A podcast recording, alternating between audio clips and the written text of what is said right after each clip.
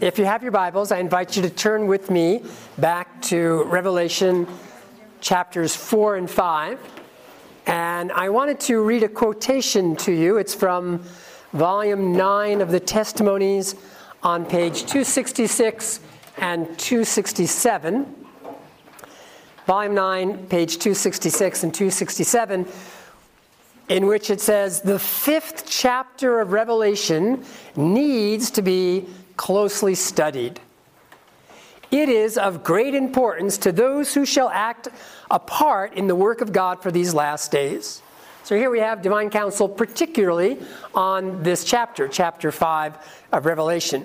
She continues to say, Those who have permitted their minds to become beclouded in regard to what constitutes sin are fearfully deceived. Is that a danger for each one of us? To become beclouded or confused as to what constitutes sin. Unless they make a decided change, they will be founting wanting when God pronounces judgment upon the children of men. They have transgressed the law, broken the everlasting covenant, and they will receive according to their works. Now, it's just interesting to me, in light of what we were studying this morning about Revelation 4 and 5, and my suggestion that we need to look at the first part here, this fountainhead of the book of Revelation, as introducing for us the beginning of the Day of Atonement, the beginning of the investigative judgment. And this counsel in volume 5, excuse me, volume 9 of the testimonies, where she encourages us to study this chapter carefully and then connects it with the last days and connects it with the time of the judgment. Now, that quotation by itself wouldn't conclude that, but it's certainly an interesting support in that direction. Whatever, we clearly need to study the chapter carefully because it does have a tremendous amount of meaning for us. Uh, something else I'd like to say is earlier today when we were talking about chapter 4 and 5, and we talked about the four living creatures and we talked about the 24 elders, uh, there's a quotation in, from the book Story of Redemption which I found very interesting. Story of Redemption, page 184. And this is what it says Four heavenly angels always accompanied the ark of God in all its journeyings to guard it from all danger, and to fulfill any mission required of them in connection with the ark. Now that intrigued me. So here on earth, when the ark, wherever the ark went, of course we know on top of the ark there were two angels. But here in Story of Redemption, Ellen White says wherever the ark went on earth, there were four heavenly angels surrounding it. And of course, in heaven, we see these four living creatures, which are cherubim. If we read Ezekiel chapter 1 and Ezekiel chapter 10 and the four living creatures in the book of Ezekiel, we make a very close connection between the living creatures in Revelation and in the book of Ezekiel as being cherubim, angelic beings. And so here's this other connection. One other thing that I just wanted to share as well. This morning, when I drew my little diagram of the concentric circles that we see in the sanctuary. Again, in the image here in Revelation 4 and 5, it starts with the throne in the center, and then there's the rainbow of promise around it. And that rainbow is to encourage us when we're discouraged, we need enlightenment, we need guidance. That's there to encourage us. then around that, the four living creatures, and then, of course, the 24 elders and ultimately all the host of the angelic beings, and then finally a larger circle that includes every created being.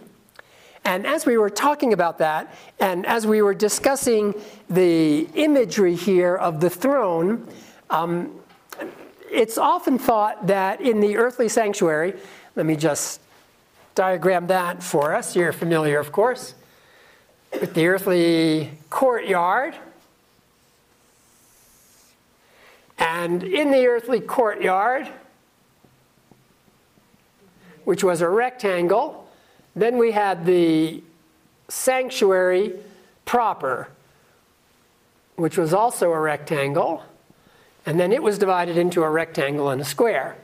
And the as you would come into the sanctuary, familiar with this, of course, there was the altar of burnt offering, and there was a laver, And then when you walked into the first apartment, what did we find there? Well, there was a candlestick, right? Seven branch candlestick, and the altar of incense, which we see in Revelation 4, the seven branch candlestick at least. And then in chapter 8, we see the altar of incense in the book of Revelation. And then we see a throne. Now, in my description, there is no, or in the book of Revelation, there seems to be one article of furniture missing. And what is it? Table of showbread, which of course would be over here, opposite the lampstand. Now, it's interesting about the table of showbread. Uh, in its construction, it had a border around it. It actually had two borders around it.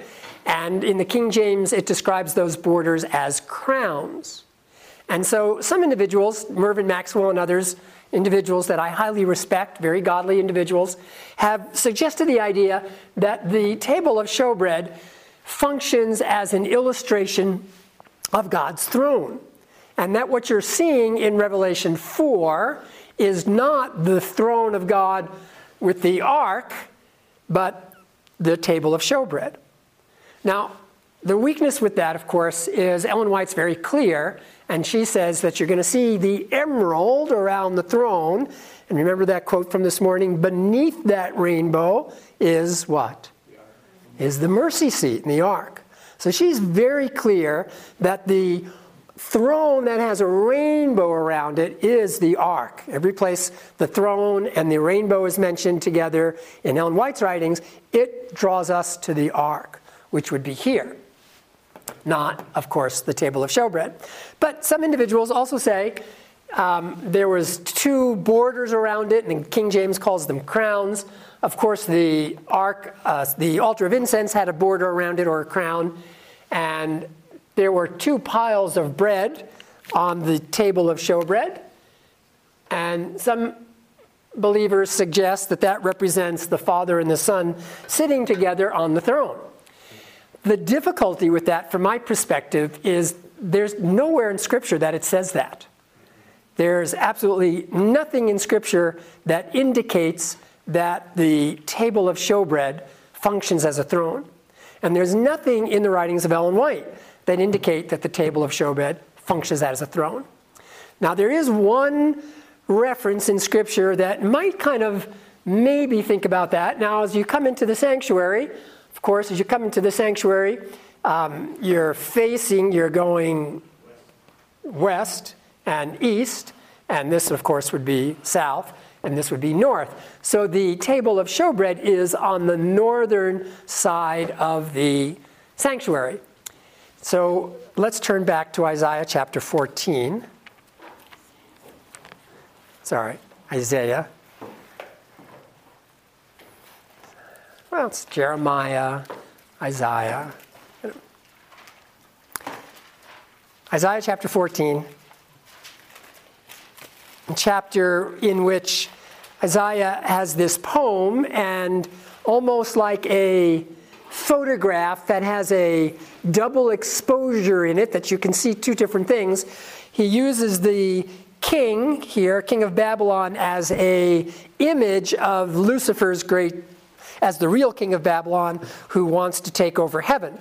And in verse 12 of Isaiah 14, it says, familiar verses, How you are fallen from heaven, O Lucifer, son of the dawn, you have been cut down to the earth, you who have weakened the nations. Verse 13, But you said in your heart, I will ascend to heaven. I will raise, I will raise my what? My throne above the stars of God. Okay, so Satan has a throne. That's what we're seeing in the book of Revelation. That's what we said last night, that the throne in Revelation is contested territory.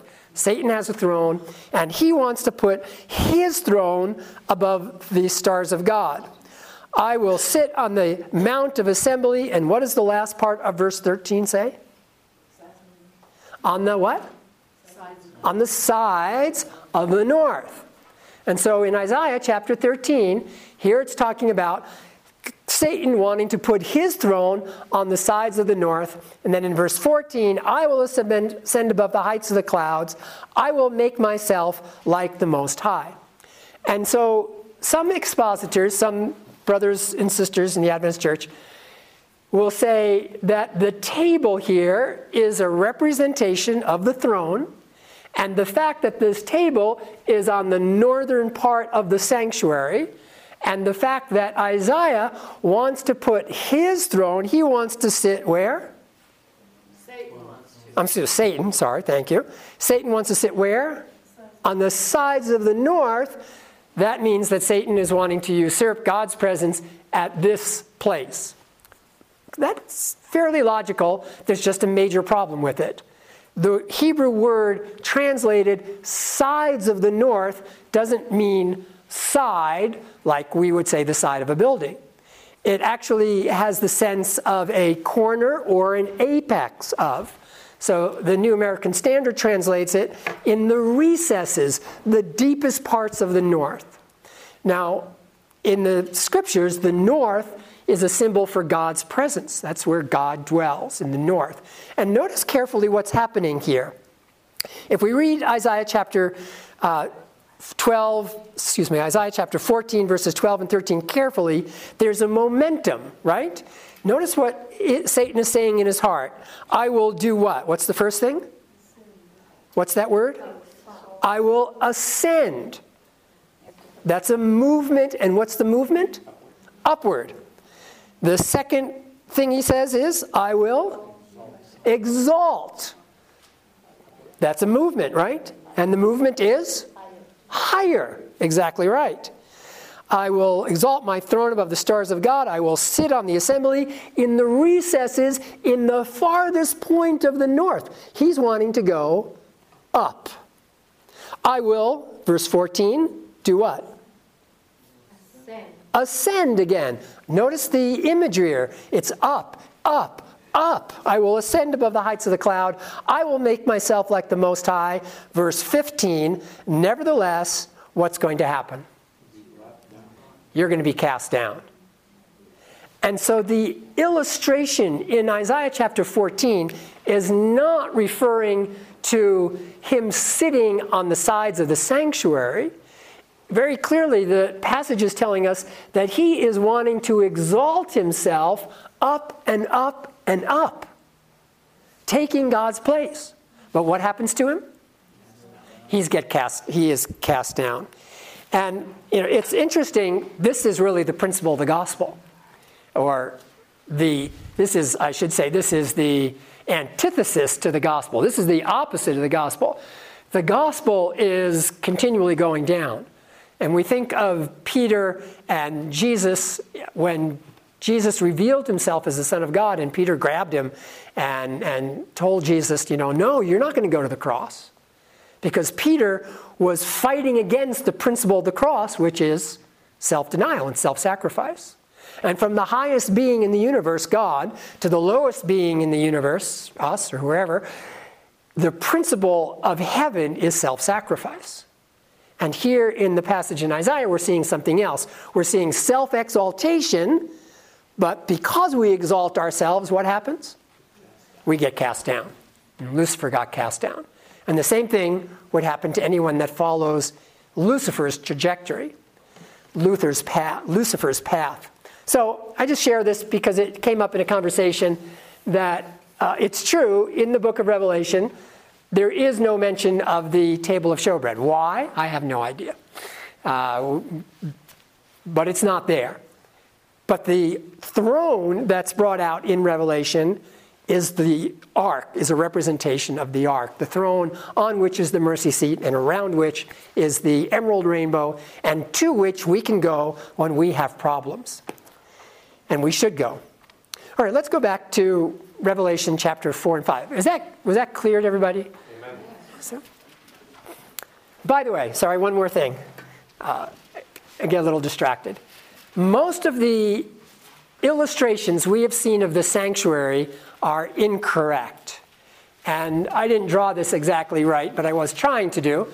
The outer court in the sanctuary was a rectangle, and it was divided into two squares. The entrance into the holy place was right at the center point of this rectangle. And if you were to divide the two squares, if, in other words, if you were to find the geographic center of the two squares, I did this incorrectly over here, but if you were to find the geographic center of the two squares, they would be the altar of burnt offering and the Ark of the Covenant. That was the two centers, physical centers of the two most important parts of the sanctuary. That teaches us a very important truth perpetual sacrifice and continual intercession. And Satan hates those two truths that we have an atoning sacrifice and we have an ongoing intercessor. And everything depends, in Satan's mind, with diverting our attention from these two truths. We have a sacrifice and we have a priest who's interceding for us. And that's what Revelation wants to reveal to us as well that we have a sacrifice and we have an ongoing priest. And that's the foundation for our confidence in the investigative judgment. That's, our, that's what's going to enable God's people to stand during a time of trouble. Because we know our faith is anchored that we have a sacrifice to cover for our sins and we have somebody pleading for us. You know, nothing in our hand are we bring, right? It's always going to be focused on these two areas. So it's interesting as we think back to the sanctuary how God constructed that for us. So let's go back to Revelation chapter 4 and 5. And I said this evening I wanted to do some comparisons between chapter 4 and 5 and chapter 12 and 13. Both of these chapters are units, literary units. They, they really go together. It's very clear that chapter 4 runs seamlessly into chapter 5. And it's also, well, maybe it's not so clear that chapter 12 and 13 move one into another as well. And so, what I want to do is, first of all, show you how chapter 12 and 13 link together, and then highlight some comparisons between the two chapters. So, let's turn to chapter 12. And if I say something that's perplexing, please don't hesitate to raise your hand or ask me a question. Uh, Revelation 12 is almost like a, well, Revelation 11, 19, and then into Revelation 12 is almost like a new beginning in the book. It's almost like a fresh start. And I believe the Holy Spirit inspired John, and as he was writing the book of Revelation, he thought about it this way to impress our minds in the importance of the, the great controversy which is clearly brought out in Revelation 12. So, Revelation 12 is broken into three little sections. You have the image of the woman and the dragon and her child, which takes us from verses 1 through to verse 6, where the woman is about to give birth, and then the dragon is there ready to destroy the child and the child's born, and the child goes up to the, God's throne, and then the dragon persecutes the woman, which represents the church. Then in verses 7 through 13, you 7 through 12 rather, you have a picture of the war in heaven. And then in verses 13 to the end of the chapter, verse 17, you have Satan persecuting the church again. So you have Satan persecuting the church, trying to destroy Christ, then the war in heaven, and then Satan trying to destroy the church again. At the end of chapter 12, let's read here, verse 17. It says, So the dragon was enraged with the woman. And who's the woman? The church. And he went off to make war with who? The remnant of her seed, the rest of her children at the end of time. And then they're described in two ways. What are those two ways? They keep the commandments of God, and they have what? Testimony of Jesus, right? So, and this is a clear descriptive mark for us uh, to help us identify the people of God in the last days. And I would argue this is the Seventh day Adventist Church. Um, keep the commandments of God and have the testimony of Jesus, which is the prophetic gift manifested through Ellen White in her life and ministry. But notice carefully what it says. The dragon is enraged with the woman, and then he does something. What does he do? what does your translation say? If you have the King James, someone read that for me, please. What does it say? He went to make war. So the, the original language is a little stronger than that. It's brought out in the New American Standard. It says he went off to make war. It's like if you could visualize it, he is angry at the woman. He wants to destroy the woman who's described here, and then he goes off to make war. And he is going to get allies. And then in Revelation 13:1, from uh, different manuscripts than the King James is used, instead of John standing on the seashore, it's the dragon standing there, as I read this morning. The New American Standard in verse 1 of chapter 13 says, And the dragon stood on the sand of the seashore.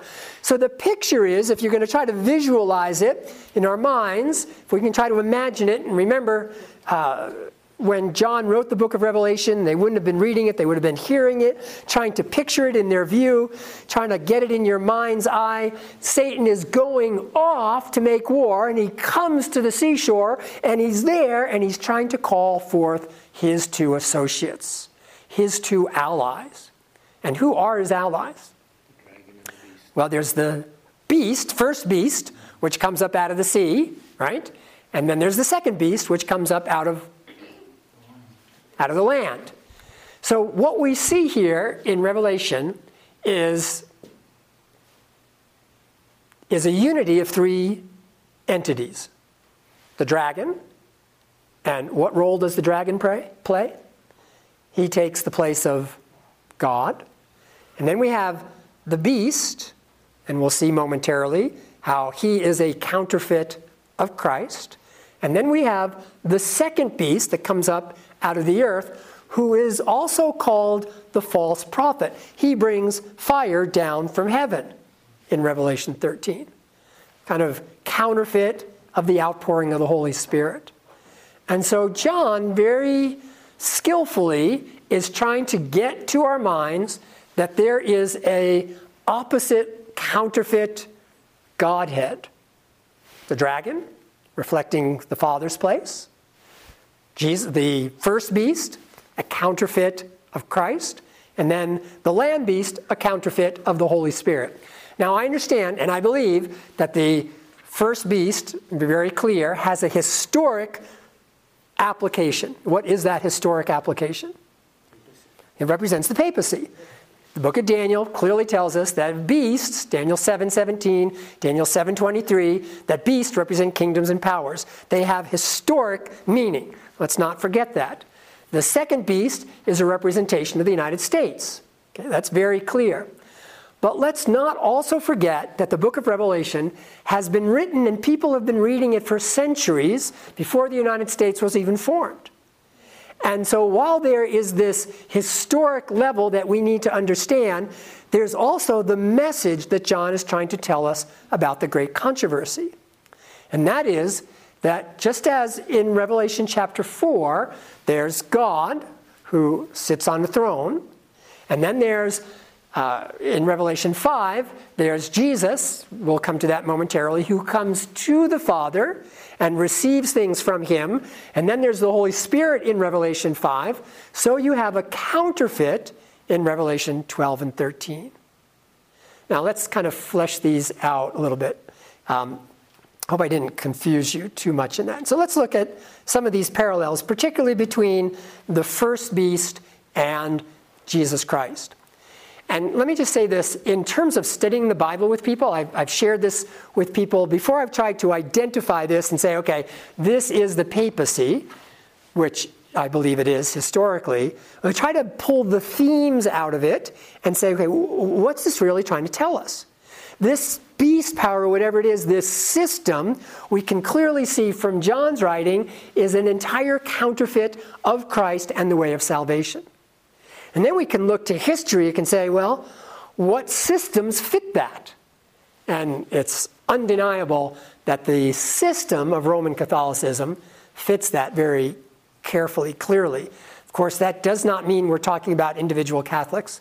Just like if we were to criticize the United States for slavery or racism, we're not condemning every single member of the United States. So let's look at a couple of comparisons, okay?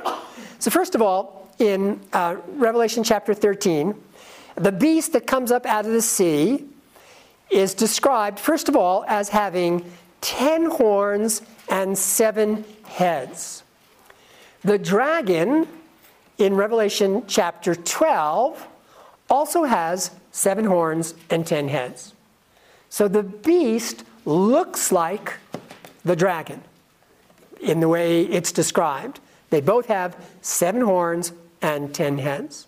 And of course, Jesus told us in the Gospel of John, John chapter 14 and verse 7, where he says to Philip, Philip, you, if you have seen me, you have seen who?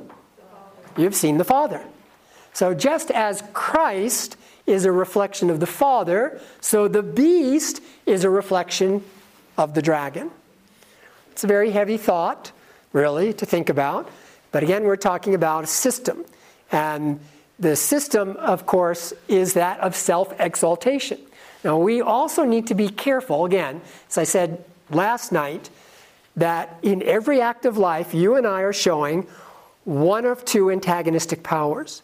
And our danger as Seventh day Adventists is that we kind of read this oh, well, this is the papal system. The enemy is out there. That's not true, or it's partially true. The enemy is in here. It's my heart, it's your heart. And we each need to be converted. We each need to be aware of the desire of self exaltation in our own lives. So the beast represents or looks like the dragon. On his horns were 10 what? 10 what? Crowns. 10 crowns. Now remember, the 24 elders, they also wear crowns. However, the crowns the 24 elders wear are Stephanos. They're crowns of victory, kind of like a laurel wreath. Um, the crown here is a diadem. The only individuals that wear diadems in the book of Revelation are Jesus, the dragon, and the beast. The elders and other individuals that wear crowns, the crown of life that's given to us as victors, that's a Stephanos, that's a different crown. The only ones that wear diadems in the book of Revelation is Jesus, and he wears many crowns, Revelation 19, and the dragon and the beast. Counterfeit, counterfeit. Um, something else here we see in, in verse 2, a little bit later on in the last part of verse 2, we read this already. The dragon gives the beast his power, his throne, and what else? Great authority. What did Jesus say just before he ascended into heaven? Matthew chapter 28. All authority is given to me in heaven and on earth. So just as Jesus received authority from his father, the dragon is the one that gives authority to the beast counterfeit again. And then perhaps the most powerful counter image, and I like that expression, in, here, in this section is in verse 3. I saw one of his heads as if it had been what? Wounded, how? To Wounded to death. Now, there's one other place in the book of Revelation where that same Greek expression is used in the exact same form. And it's back in Revelation chapter 5. Let's just turn there momentarily. Revelation 5. In verse 6.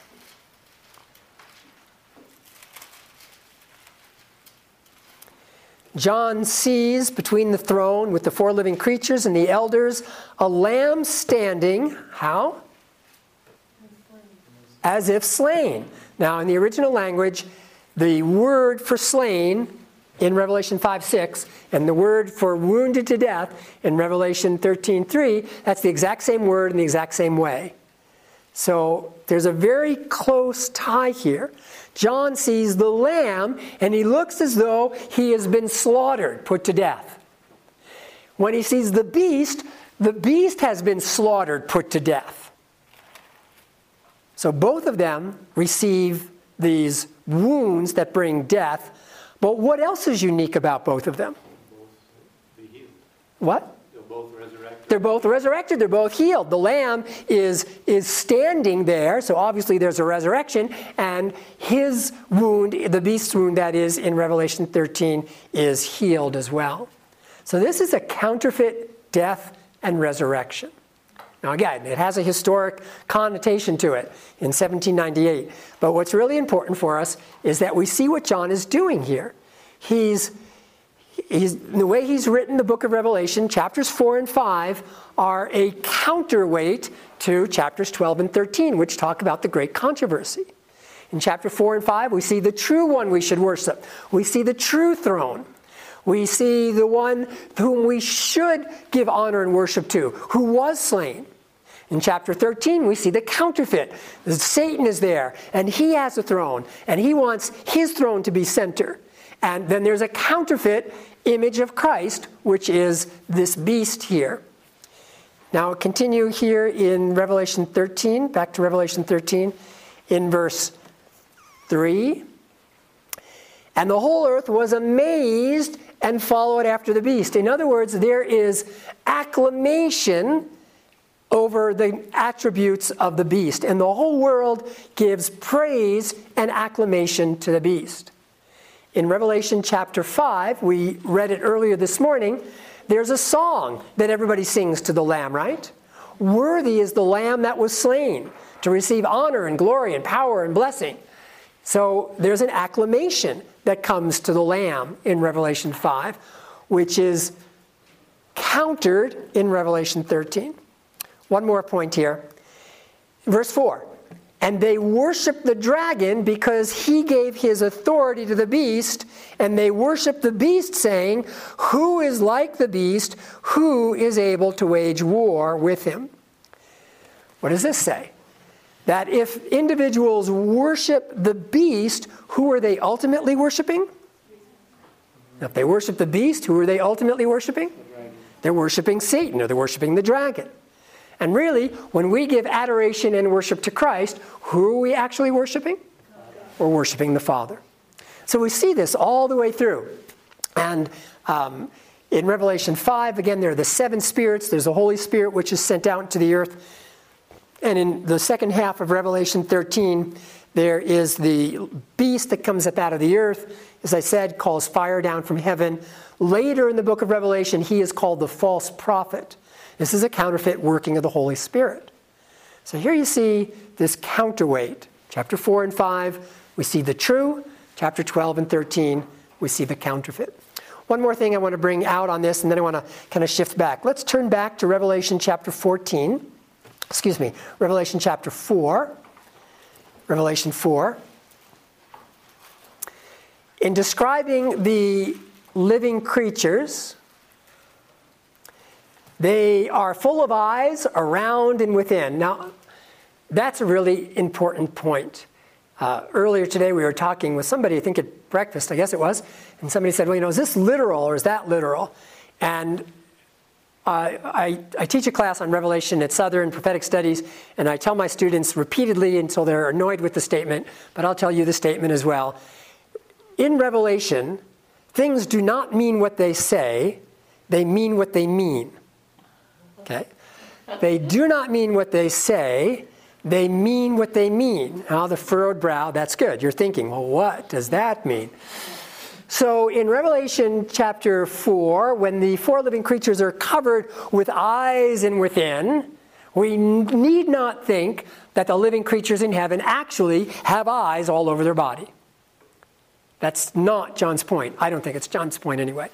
Let me give you an easier example. When it describes the lamb as slain, the lamb in Revelation 5 has seven horns. Um, and you know eyes as well seven eyes. Do we think jesus looks like that? Of course not. It's an illustration to tell us something.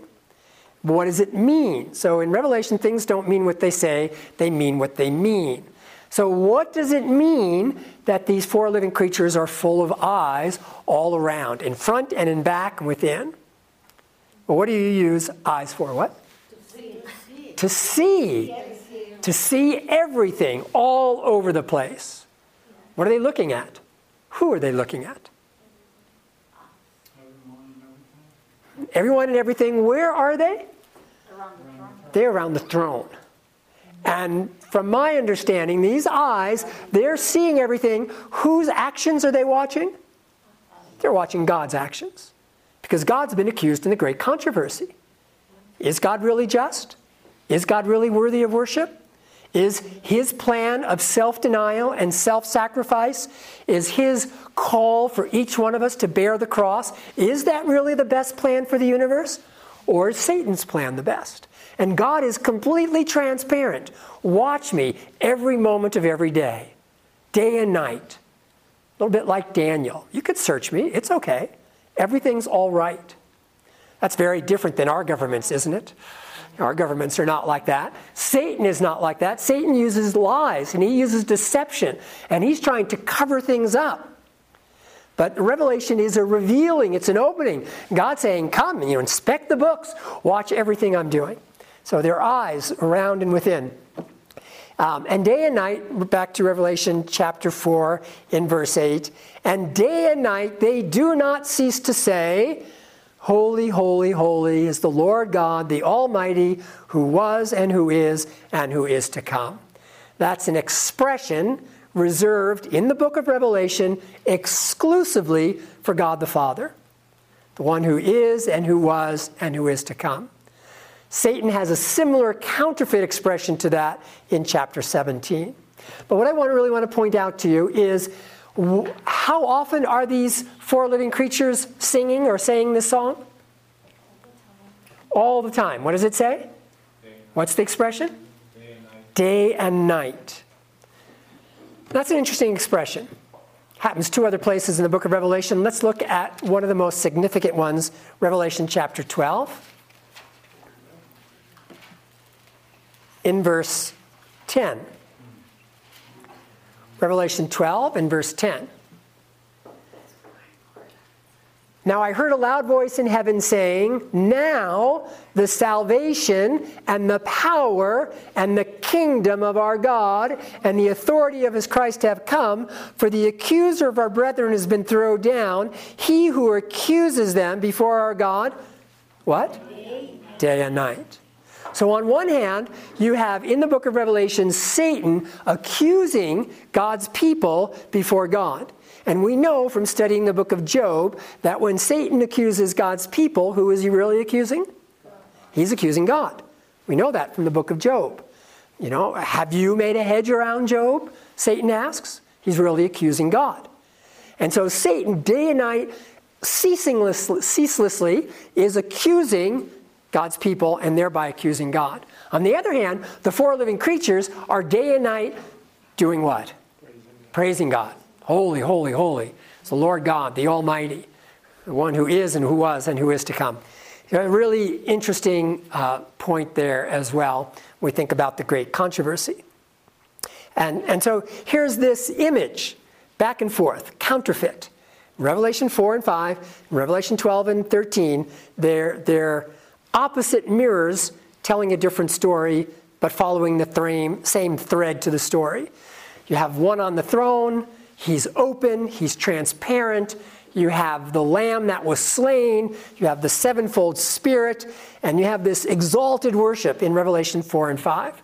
Chapters 12 and 13, you have the dragon who wants to take God's place on the throne. He wants to be worshiped. He goes off to get his two associates, the beast that comes up out of the sea, which is a false representation of Christ, and the other beast that he calls from the earth, the false representation of the Holy Spirit. And he hopes by his allies to overthrow the worship of God. He is a failure the dragon, that is. Ultimately, he completely comes to his end. The system that he is trying to build of self exaltation cannot keep itself up. So let's go back to Revelation chapter 5.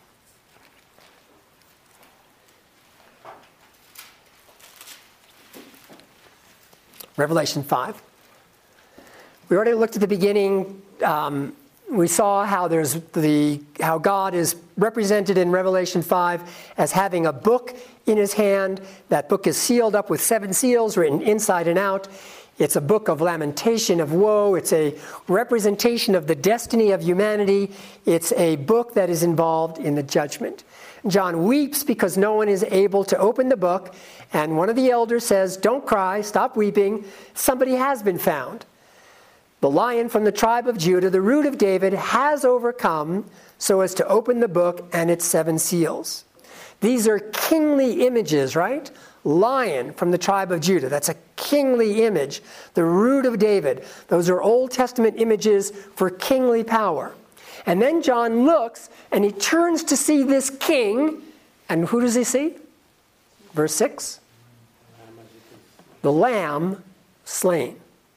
What is John trying to communicate with us, to us? What is he trying to communicate about? In the book of Revelation, there's a contest over which throne will rule.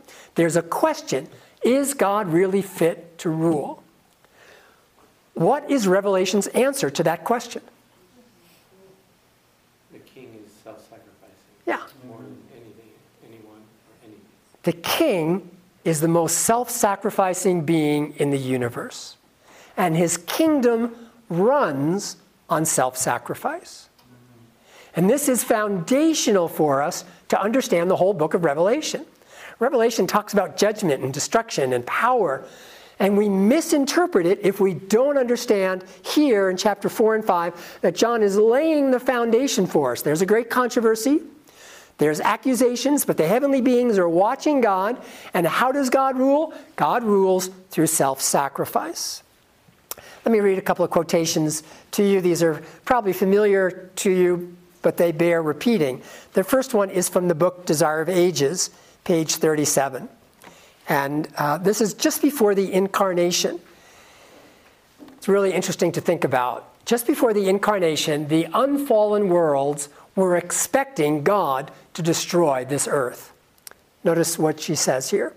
With intense interest, the unfallen worlds had watched to see Jehovah arise and sweep away the inhabitants of the earth. And if God should do this, Satan was ready to carry out his plan for securing to himself the allegiance of heavenly beings. Interesting. Now, where did the controversy start? It started in the divine council in heaven, where Satan began to insinuate questions about God. God's unfair. God, God doesn't rule justly. God doesn't rule with mercy. God really is not self sacrificing. God really is selfish. Foundational questions in the great controversy. And so, if God had destroyed the earth, Satan would have then secured the allegiance of the rest of the universe and say, See, this is just what I told you. At the very crisis, at the what? The very crisis. When Satan uh, excuse me, Satan seemed about to triumph, the Son of God came with the embassage of divine grace. The deity was glorified by pouring upon the world a flood of healing grace that was never to be obstructed or withdrawn till the plan of salvation should be fulfilled.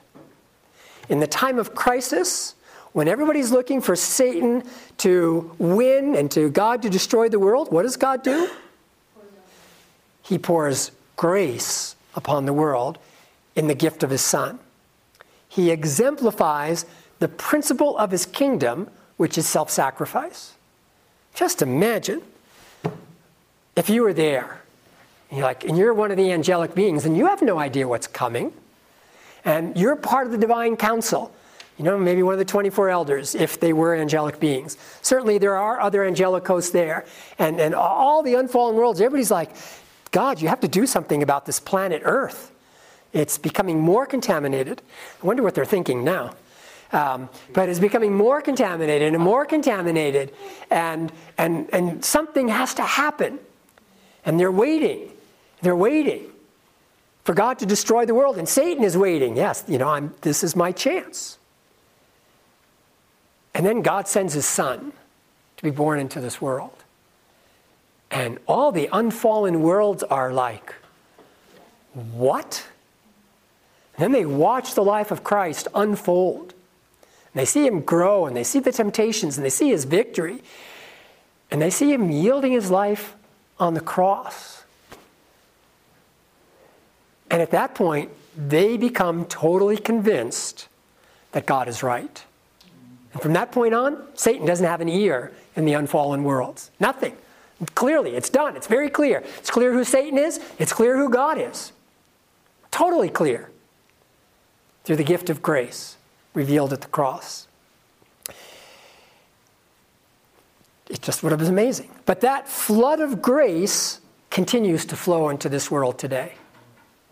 Continuing, different, different uh, quotation. This is from Review and Herald, July 17, 1900. A crisis had arrived in the government of God. The earth was filled with transgression. The heavenly intelligences, intelligences were prepared for a manifestation of almighty power. Every move was watched with intense anxiety. The exercise of justice was expected. So, again, same period of time. Different quotation. Signs of the Times, August 27, 1902. All heaven waited the bidding of their commander to pour out the vials of wrath. One word from him, one sign, and the world would have been destroyed. Listen carefully. The world's unfallen would have said, Amen. You are righteous, O God, because you have exterminated rebellion. Imagine that if God had destroyed this world, the rest of the universe would have said, Hallelujah, Amen, you did the right thing. But God really does the right thing. What does He do? Sends His Son. He gives. Self sacrifice, self denial, principle, the kingdom of heaven, principle of eternal life. There is going to come a time when the great controversy is going to come to a close, where every person is going to make a decision on what side in the controversy they are in every person's going to make a decision. I'm either going to follow the dragon and the beast and the false prophet. I'm going to be on their side. I'm going to hold on to this world. Or they're going to say, no, I'm going to live a life of self sacrifice. I'm going to live a life of self denial. I'm going to live a life of looking how to benefit other people. God might have sent his son to condemn the world, but he sent him to save. No words can describe the effect of this movement on the heavenly angels. With wonder and admiration, they could only exclaim, Herein is love. Amen. So, in the book of Great in the book of Revelation, when we read through it, there are these scenes throughout the book of Revelation in which the 24 elders and the living creatures, they're singing songs. They're part of this divine council. They are convinced that God is worthy of worship because they have seen it. But as we read through Revelation, we find out that God is waiting for us to be convinced that he's worthy of worship. And finally, that happens. Revelation 19 there's a bride that's ready for the wedding. That's what we're going to look at tomorrow morning, how Revelation 4 and 5 relate to Revelation chapter 19. So here we are, the big picture of Revelation, the great controversy. Who are we going to worship? God's throne is under attack, but what does God do? He opens it up for everybody to look at. The four living creatures have eyes all over the place. Everyone's invited to look at what's taking place here in God's, the administration of God's government. And how does God rule? Through self sacrifice, self denial. In other words, in Revelation, God takes the word power and he flips the meaning of the word power upside down. We think of power as authority and strength and might and the ability to get what you want, but God inverts the word power in the book of Revelation and shows us that true power is self sacrifice, is giving. That's where real strength comes from. May that picture draw our hearts that we, with the four living creatures and the 24 elders and the rest of the unfallen worlds, we too may say with wonder and admiration, Herein is love. This is the one that I want to serve. May that love transform our hearts. You know, we, we live in a world that's ever present. I don't know if you've noticed that. Uh, you're aware, as mentioned this morning, and you're very aware that a couple of weeks ago I was misdiagnosed with having intrahepatic cholangiocarcinoma, and you know I was given about six months to live. You know, when you think you only have six months to live, your perspective on things changes. Things that irritated me didn't irritate me so much. It's like, eh, it's really not that big of a deal.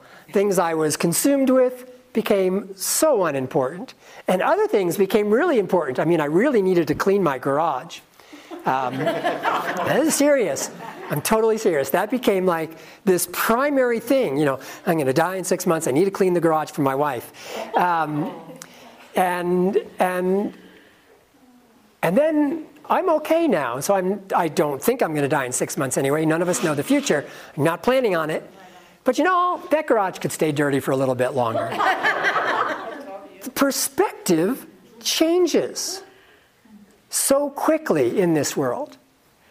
We really need the grace of God to see things the way God sees them.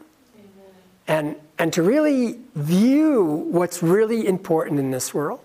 And that only happens as we let God speak to our hearts, as we listen to His voice, as we spend time contemplating His Word in nature, thinking about the things He has put before us. So let's kneel together as we close tonight and thank God for His plan of salvation.